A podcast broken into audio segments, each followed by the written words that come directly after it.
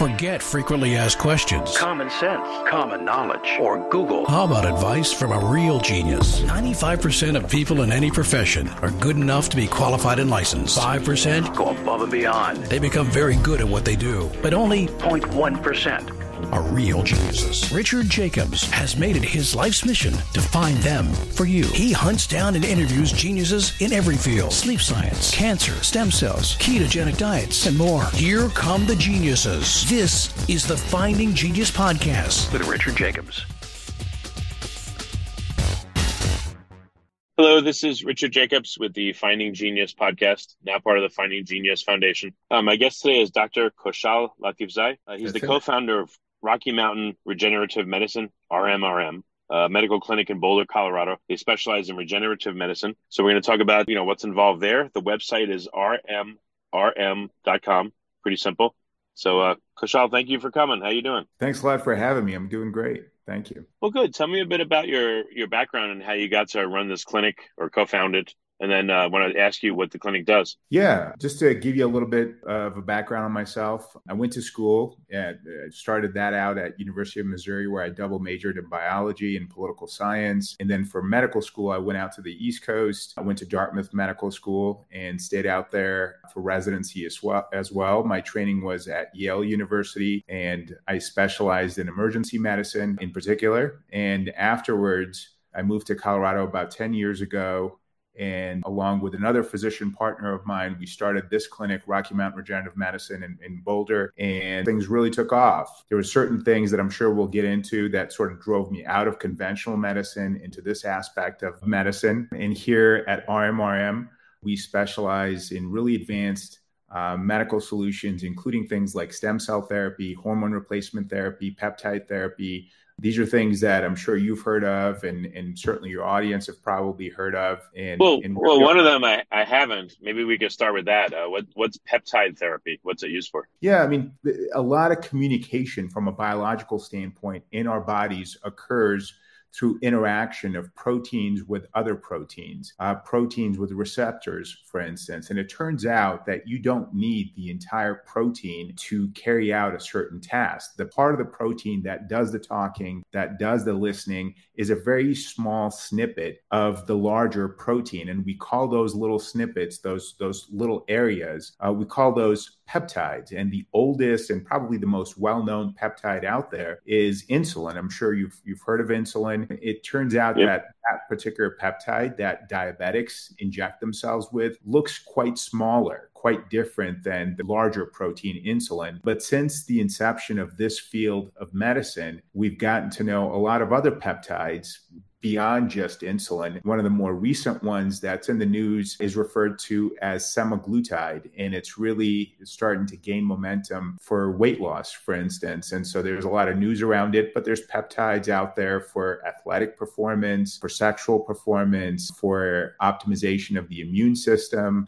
And so, and so it, the field has really grown beyond just insulin and beyond just semaglutide. And, but that's what peptide therapy is all about. So are peptides like rubbed on the skin or how are they administered uh, when they're given? Yeah, that's a really good question. There's peptides that you can take orally. There are peptides that can be uh, applied topically, as you noted. Most peptides out there however, are injectables. And some of these peptides, depending on, on what we're talking about, are injected maybe once a week. Some of them are five days out of the week. And some of them are injected every day, but it's really peptide specific. It's really objective specific. You know, one of our philosophies that, that guide us here at RMRM is to try to enable the patient's own biology to heal itself thereby reducing our dependence, our reliance on the more conventional medications that everyone's accustomed to, the more conventional surgeries that everyone's heard of, like knee replacements, hip replacements, uh, meniscectomies, et cetera, et cetera. And so we we dip into things like peptides, we dip into things like hormone replacement therapy, and, and we're pretty aggressive about some of those things. And the same applies to stem cell therapy as well. So, okay, so when you administer the peptides, I mean, what's so semaglutide? If I have the name right, that's uh, like a new weight loss protocol, right? Like Yeah. how how is it given to people, and Yeah. you know what are the Yeah. effects? Like just for an example. Yeah, so semaglutide, that class of peptides have been around for years, but semaglutide in particular was studied by a pharmaceutical called Novo Nordisk. They did a study,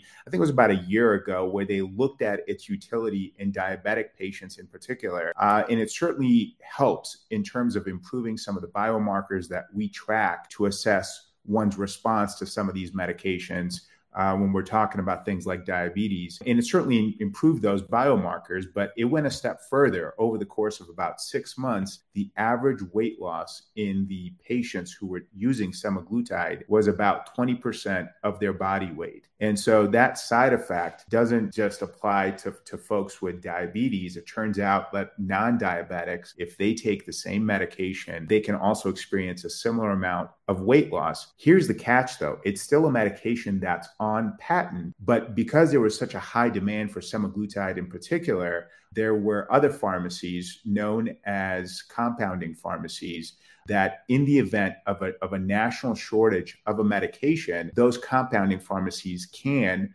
sidestep this this patent and start to produce that medication. And so that's what they started doing. They started producing this medication. It was probably a good thing to be honest because with the medication the way that it was being dispensed by pharmacies like Walgreens or CVS or what have you, the cost of this medication to diabetics was upwards of $1000 a month. $1,000 a month. But because other compounders started to, to mass produce this medication, the price actually declined substantially. And so now people are, are, it's still expensive, don't get me wrong, but people are able to afford this medication, semaglutide. And so we work with compounders all the time. We work with compounding pharmacies. There's certainly actors in that sphere out there that probably don't do everything by the book. But if you've been in this field for as long as we've been in this field, you start to develop partnerships and you start to sort of parse out who's really good at their job and who's not. And reputation goes a long way. And we've we've established relationships with compounders that certainly do their due diligence in, in terms of minimizing uh, adverse effects from not just semaglutide but a bunch of other peptides. And and it's taken us years to establish those relationships but they've been very fruitful in that these days we can then tap into those resources and make some of those peptides available for our patients not just in terms of weight loss but also look our our motto here at RMRM is to live, look, and form better longer. And we certainly try to espouse that in our personal lives and our professional lives. And I think our patients come at it from the same vantage point. They have the same objectives, same goals. And we want to be able to make some of these peptides available to them to, to optimize their lives. So that way they're getting the most out of life. They're not waiting for something to break down first before they seek medical attention. They're really they're really dialed in in terms of optimizing their their health. Maybe you should tell people you're 300 years old and look at you. You're looking great. That's right. Well, um, so what are some of the other uses of uh, of peptides? Like, what are what are some of the other protocols, or what are the reasons people come into the clinic primarily? One of the one of the reasons peptide has gained a lot of notoriety outside of just weight loss and semaglutide and, and, whatever else that we've been discussing is that there are peptides out there that really help with athletic performance. And so some of the peptides that we use to that end, you know, they really gained a lot of notoriety in say the olympics where some of the athletes were using it for athletic performance and then they would you know organizations such as usada or wada would detect some of these peptides in their system and then it would it would there'd be a splashy headline where such and such athlete was taking a peptide for athletic performance and but it turns out these peptides are not necessarily illegal for the general public. They just happen to be out of bounds as far as some of these sports are concerned because they do provide an unfair advantage to these athletes. They're able to get in two, three workouts a day as opposed to just one. If they do injure themselves, their recovery time is abbreviated to such an extent that it gives them an undue advantage. But our most of our patients are not Olympic athletes. We certainly get that those caliber of athletes coming through our clinic,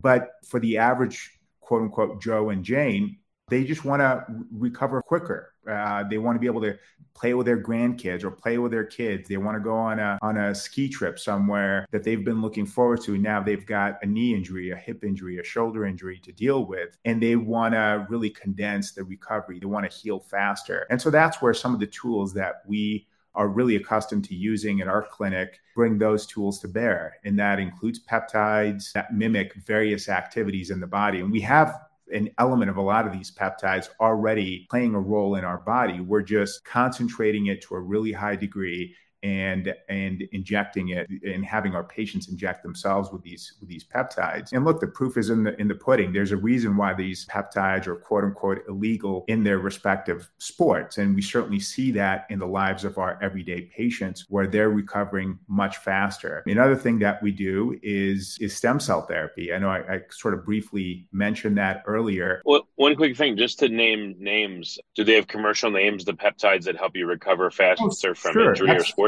Yeah, and, and a lot of their they're they're not brand names, but their exact name is BPC one five seven, for instance. There's another peptide. It's actually a combination of two different peptides, CJC and ipamorelin, that mimic the actions of growth hormones in the body. And as we age, the amount of growth hormones, the amount of several different hormones really declines. I'm sure you've heard the term menopause or menopause in, in women. Manopause is kind of the, the I guess the comical alternative to, to be used in men like and it highlights the fact that as men our hormones also decline as we age and we can certainly replace it using testosterone in men or a combination of estrogen progesterone and, and testosterone in women. But the same applies to some of the hormones that we don't typically associate with aging, like a decline in growth hormone, for instance. It's it's very, very common. It happens to a more severe degree, a more pronounced degree than even a decline in testosterone levels as we get older. And, and that can be supplemented through the use of CJC and ipamorelin or tesamorelin. Uh, and it basically helps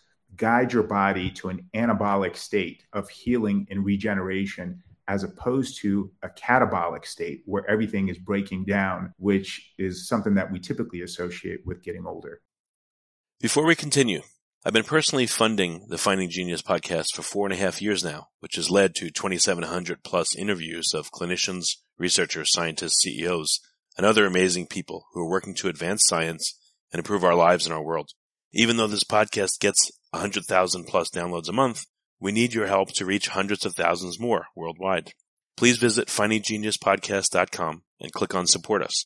We have three levels of membership from 10 to $49 a month, including perks such as the ability to see ahead in our interview calendar and ask questions of upcoming guests, transcripts of podcasts you're interested in, the ability to request specific topics or guests, and more. Visit findinggeniuspodcast.com and click support us today. Now back to the show.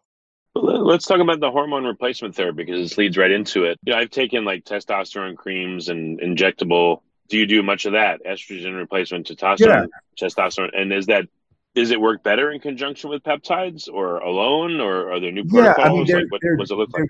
They're different but the same. Like there's your different tools in the armamentarium of of improving your health in general but ultimately they work really well in conjunction with one another. So in terms of hormone replacement like look if you've ever had your labs done at your primary doctor's office you know we what typically happens is that those doctors those patients will refer to the reference ranges on the right side of those lab sheets as a something to, to help guide therapeutic decisions.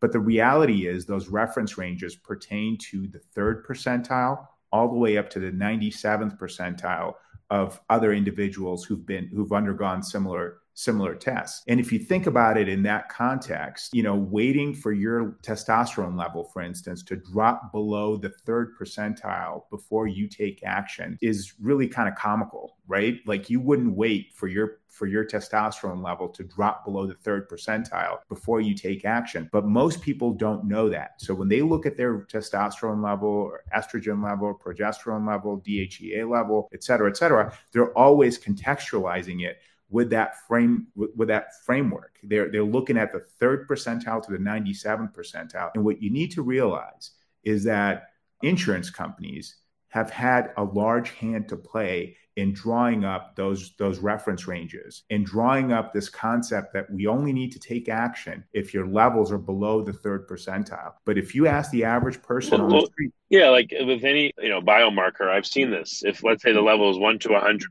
whatever it is. Mm-hmm. So if you're like at one, oh, you're okay, you're in range. Right. If you're at minus one, oh, bad.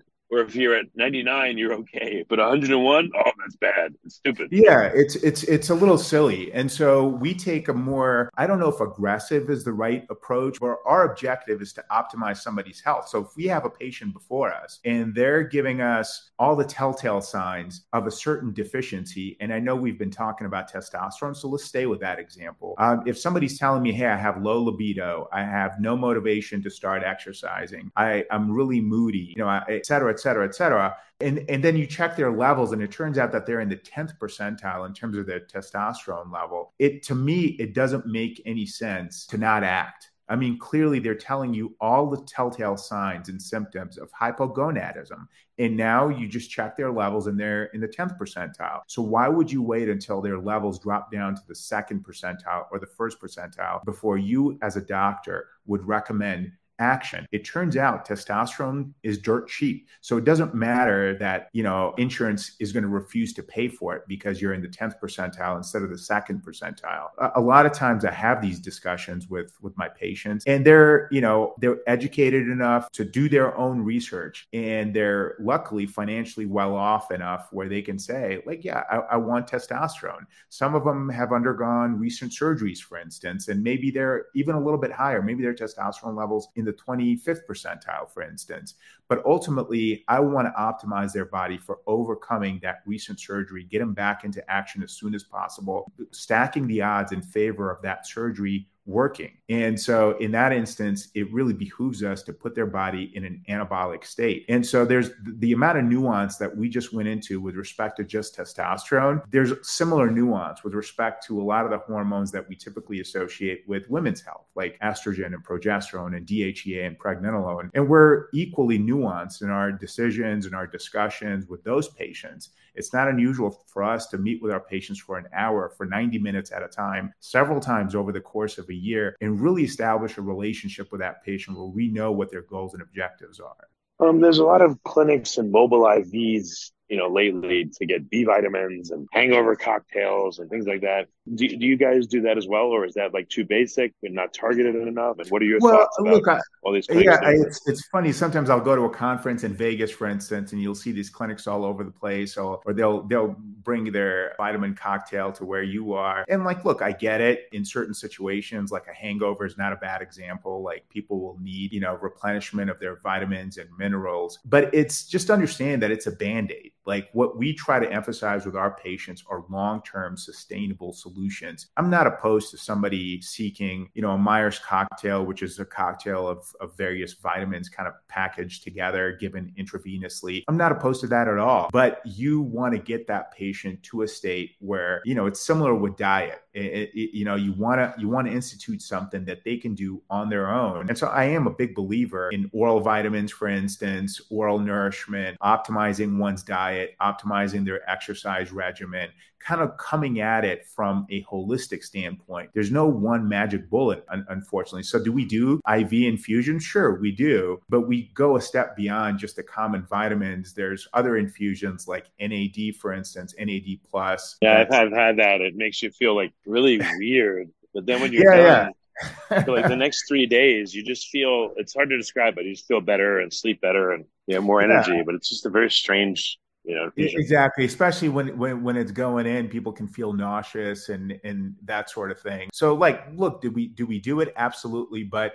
for our, you know, at RMRM, we have a membership program for our patients where, you know, depending on which level of membership they are, uh, depending on what their needs are, what their goals are, what we discuss during our, our meetings, uh, you know, it's not unusual for them to come in three times a year, four times a year for really extensive labs, the way that they've never undergone that depth, that breadth of, of lab work with their primary physician and, you know, provide input as to what they should do from an actionable plan standpoint uh, where they don't have to rely on on infusions. You know, sure, if you really, you know, your output is great, whether it's athletic or whether because you went to Las Vegas and and, and enjoyed life a little too much, and you need, you know, a, a, a recovery in terms of um, or a boost in your recovery. Like we can we can certainly provide that, but the object of the game here is to establish really a long term sustainable relationship with our patients, and that involves instituting a plan that they can upkeep on their own. So if if that makes sense.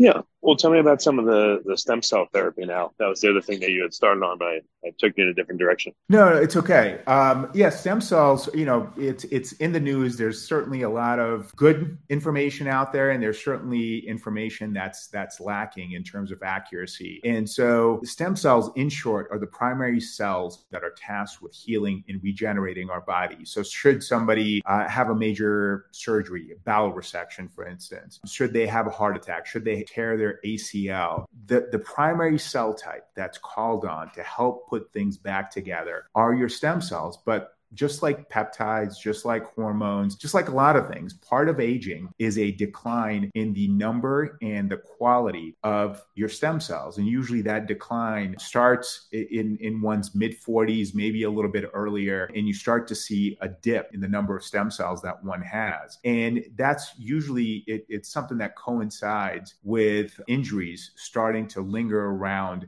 longer and longer and longer. And so you may have noticed that in, in yourself. If you roll your ankle, for instance, it's a very common injury. If you did that in your 20s, your recovery is probably much shorter than it is if it were to happen in your 40s or 50s or after. Those types of injuries. Oh, yeah.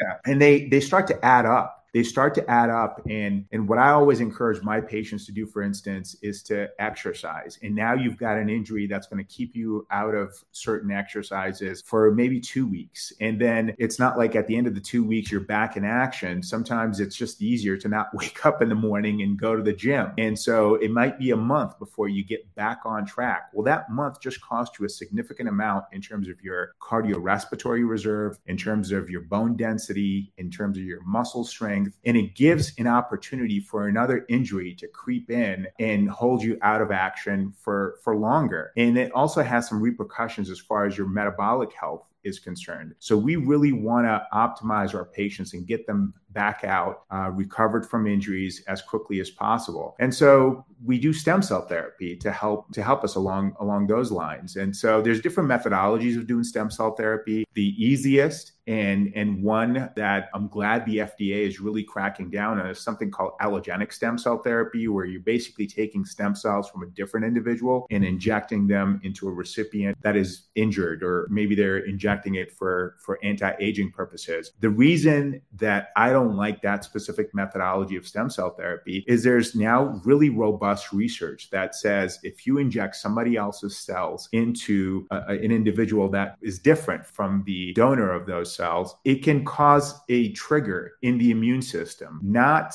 not similar to, say, organ rejection. So, this is a concept that's a little bit different but more akin to a vaccination, for instance. You know, if somebody gets vaccinated, they get proteins introduced into their body, and that those foreign proteins trigger an immune response. And the idea behind it is so that next time, if you're exposed to the real pathogen, your immune system will be prepped for it. Well, if you inject stem cells that don't belong to you, they're going to come along and, and, and bring along proteins that your immune system is not accustomed to seeing and you start to make antibodies against it. And maybe you do that a few times and it doesn't cause any major issues, but after a while, or maybe with the first time that you, that you have stem cell therapy in that fashion, your immune your immune system makes antibodies and then they misrecognize they misrecognize your own proteins these are proteins that are native to your own body as being potentially foreign. And it can give rise to a class of diseases called autoimmune disease. And there was a study from Duke that said the risk of that happening with stem cell therapy, where stem cells are being taken from one individual introduced into a different body, uh, is about 2%. So 2% out of 100, two, two, two individuals out of 100, or one individual out of 50 who undergo allogenic stem cell therapy have the potential of developing autoimmune diseases. And examples of those diseases include things like rheumatoid arthritis or type 1 diabetes, Hashimoto's, thyroiditis, et cetera, et cetera, uh, Sjogren's, lupus. These are all autoimmune diseases where your, your own immune system is attacking your own body. And and just to recap, I think that happens, and there's different theories uh, about this, but that happens because your immune system encounters a protein that's foreign to your body, and in this case, the culprit is stem cells that don't belong to you, allogenic stem cell therapy. And so, hopefully, there's not a lot of clinics out there that do it, but unfortunately, I know the reality is that that there are clinics out there engaging in allogenic stem cell therapy. So that's one one class, one category of stem cell therapy. The other category has to do with a different source, and that's you, your own body. And one can acquire stem cells from an area where you're stem cell rich, like your bone marrow, for instance, or your fat cells. And then those stem cells are concentrated and re injected, reintroduced back into your body into an area where you just sustained an injury. So, a typical scenario there is somebody tears their ACL, for instance, and maybe they're planning on undergoing surgery. Maybe they want to avoid surgery altogether. If they're planning on undergoing surgery, they want to stack the deck in their favor and, and, and really heal up faster. They would come in, we would acquire stem cells from either their bone marrow or their fat. It turns out our reserve of stem cells is much richer, was much greater in fat and the recovery time, the downtime is much less if you acquire those cells via liposuction from fat as opposed to putting a hole in bone and acquiring those cells from the bone marrow. So we primarily do fat harvesting, but we can certainly do bone marrow harvesting as well. And then we acquire those cells and reintroduce them into the knee in, in this example. And the idea basically is to take those cells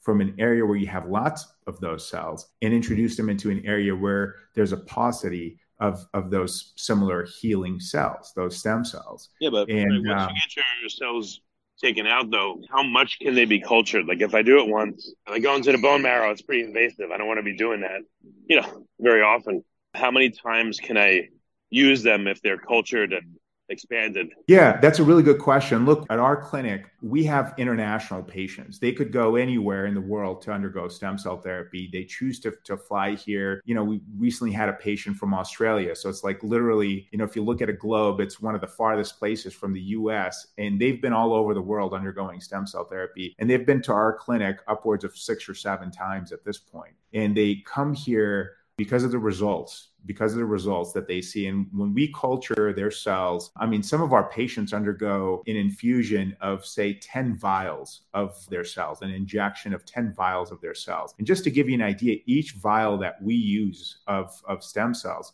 contains between 10 and 12 million stem cells. And just to put that in, into another perspective, you know, an average 40, 50 year old individual has about one to 2 million similar cells in their entire body. And you're taking basically, if you just take one vial, it's it's anywhere from five to six X compared to, to all the stem cells in their body. And you're concentrating, you're, you're injecting it into their knee. And despite using you know 10 vials a year of of their own cells in that way they still haven't run out of those cells so so they'll last you for a while and the nice thing is as you're getting older as your own native stem cells are declining in number in quantity these other cells that are cryopreserved that are frozen basically they're at their current age. They remain at their current age, and you're reintroducing those cells as they injure themselves. I guess a question about that: What if someone has uh, had cancer and they've you know, they've gotten a clean bill of health, they seem to be okay, but if you know they're worried if they, uh, you know, if they take out their stem cells now that maybe they'll be a problem or maybe they'll be cancerous um, even if the cells being taken out are a different cell type than the cancer they had Mm-hmm. Yeah, that's a really good question. Look, there's um, there's a lot of heterogeneity between cancers, even the same type of uh, of of cancer. So there's a lot I think that's packed into that question. It's it's a good one. Don't get me wrong, but it really depends on on the type of cancer that they have. And look, if if you're if you're not an ideal candidate, then we would tell you that and there's been plenty of patients that we've turned away because they just don't have you know we don't feel comfortable with their medical with, with their medical state and so we'll yeah that's what know, i was going to ask you right is i guess a broader question maybe a better one is what contraindications are there for stem cell use. You know someone comes to you and they're xyz when would yeah. you say eh, i recommend you probably don't do this. Oh yeah. I mean we, we have this conversation all the time. You know you mentioned cancer earlier. So if somebody has been started on chemotherapy for instance that's a huge contraindication. Why? Because chemotherapy acts you know you can think of it as a poison that's being introduced into the body with the hope of killing certain cells. And look, at the end of the day, they're toxic to a lot of other healthy cells. And, you know, in terms of stem cell therapy, those types of medications, the chemo agents, get stored in fat. And if you're going to go into the fat to acquire it, you know, it's a really bad idea to do that if the patient, you know, within the past year underwent chemotherapy. And so uh, for me, that would be a big no no in, in saying, like, look, let's not do this. Uh, let's not do uh, stem cell therapy. Another example that I came across recently was somebody had a mitochondrial problem. They underwent, they were having certain symptoms that were pretty severe. They underwent genetic testing. They went uh, underwent cytological testing, and it turned out that there was a problem with their mitochondria, which is think of those as little batteries in all of your cells. And stem cells are no exceptions. Stem cells have similar mitochondria, and we turned them away. And we said, like, look, if, if you've got this issue with all of your mitochondria, all of your cells, your stem cells probably have the same issue, and it's probably not a good idea to undergo to undergo stem cell therapy. And so we turned them away. So it's really on an individual, on a case by case basis. But those are the two common examples that come to mind. Another even more common one is, you know, we'll get these patients who are just kind of globally very unhealthy, right? Maybe they have type 2 diabetes and, and it's really out of control. Maybe they have high blood pressure and they're here because they want stem cells to be injected into their knees. And I really discourage those individuals from undergoing stem cell therapy. Why? Because you're taking cells out of an unhealthy environment and then you're reintroducing them into the same unhealthy environment. And so the, the discussion that I have with those patients is to really get on track as far as their global health is concerned and then come back to this later. I currently have a patient who's based in New York and you know he came to mind when you you know when I was answering your question. You know, he came to us a year ago and and wanted stem cells to be injected into his hip. Uh, he had injured himself. He had torn his labrum. He didn't want to undergo surgery. It turned out he's he's really really unhealthy. You know, he's a high powered CEO, has really been working like a dog. You know, and is very successful in his in his professional life. But it's come at a cost of his personal life. He hasn't really been minding his health at all. And now it's time to, to get back on track. And so luckily we do have this, this additional program at RMRM. It's called, it's a new, really a new company that we've started. It's called Longevity Health. And it really caters to our global clientele. And in addition to extending the geographic reach of our clinic, RMRM, it offers just a luxury concierge medicine experience from start to finish. It includes uh, working with nutritionists, physical therapists, doctors, both local to the patient as well as other experts as we need them across the country. And we've really helped this patient get to a point where he's far healthier than when he started a year ago. And now is a good time to go forward with harvesting his stem cells and addressing his hip issue. But, you know, a year ago, I really discouraged him from doing that. Like, we really want yeah. to maximize you know the chances of well it's success. like a yeah it's like a woman that wants to get pregnant and have a healthy baby six months or a year beforehand ideally they would clean up their diet their sleep exercise and all that to getting as good a shape as possible so they can have a healthy baby. So it sounds like an analog to this. Yeah, exactly. I mean, it's not a mystery. It's really easy to understand. You know, it's, I think in the American healthcare system, the way that it's designed, everybody first, they wait for something to break down. And then secondly, they want the quick fix, you know, and it's, you know, a lot of the conversations that I have with patients is that that's not the way to go about it. I can't tell you how many patients we've kind of, you know, so to speak, sh- shown them the door because their their objectives, their goals don't really align. Their philosophy doesn't really align with our philosophy. The goal is to get you healthier in general, and and we'll deal with your knee pain, but we can't just you know we can't treat your knee issue totally separate from the rest of your body. And i think what what most people are accustomed to is if something's broken and it's orthopedic you go to the orthopedic surgeon or if, if something's cardiac you go to the cardiologist and that's it. Like everything is compartmentalized. But what's really important is at the end of the day it all comes back together to you and your general health. Um, and it's i think really beneficial to work with someone who has that type of an understanding. So Okay, and then just as a quick recap, what are the top problems that people come to you for in their own words? And yeah. if you could translate it into what that means clinically. No, yeah, I mean, I, I, we get certainly a lot of our fair share of orthopedic issues, and it's it's really one of my favorite things to to treat as well. You know, living in Boulder, a lot of our clientele, luckily, are fairly healthy, and so when they come to us, they're they're looking for very specific, you know, assistance along a very specific line, and and typically that's orthopedic. We get a lot of athletes coming to our clinic. We've also had a lot of patients come to us with you know concerns about longevity, and I hate that word in some sense because I think there's there's a lot of snake oil out there and a lot of crystal waving out there when it comes to longevity. But if you really follow the science, it's really not that complicated. It's not that, you know, confusing. But I can see why somebody would be confused about that because there's a thousand voices screaming on YouTube and on Facebook about different, you know, items that have been popularized recently. And at the end of the day, really confuses the patient. So when they come to us, they want somebody to basically point them in the right direction when it comes to living healthier a healthier life in general. So we get a lot of patients coming to us along those lines and we work with them check their biomarkers you know really pin down what their goals and objectives are and then hold them accountable hold ourselves accountable as to whether or not we're making progress towards those goals. And so i would say longevity is is another common theme that patients will present to us with and, and then optimization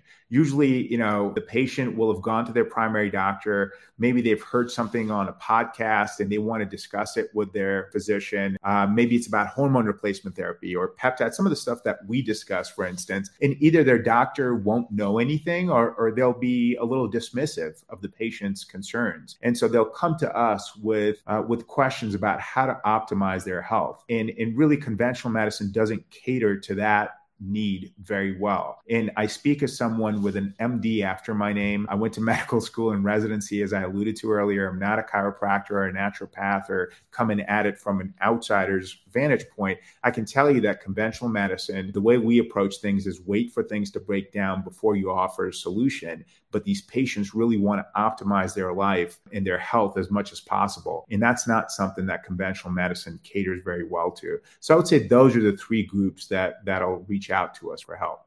Okay, very good. So for people that are close to you, I guess in the Boulder area, they can come in. If people are out of state or out of country, are you still able to help them at all with any telemedicine? yeah. all of this really has yeah, to be absolutely. Absolutely. We we have big global reach to the point where, like I said earlier, we started a, a separate company that's that's currently you know, under the heading of Rocky Mountain Regenerative Medicine, but that other company is called Longevity Health. And currently, you know, the word is getting out there. We have a lot of clients signing up for Longevity Health. It definitely caters to a different clientele, that's for sure. But locally, you know, we have a lot of patients as well. You know, like I said earlier, our clinic is located in Boulder, Colorado on the main drag. It's called Pearl Street. Our website URL is rmrm.com. If, if uh, your audience wants to found, find out more information and they, there's a way to reach reach out to us that way as well on our website, and we'll go from we'll go from there. So, well, very good, Khoshal. Thank you so much for coming on the podcast. I really appreciate it.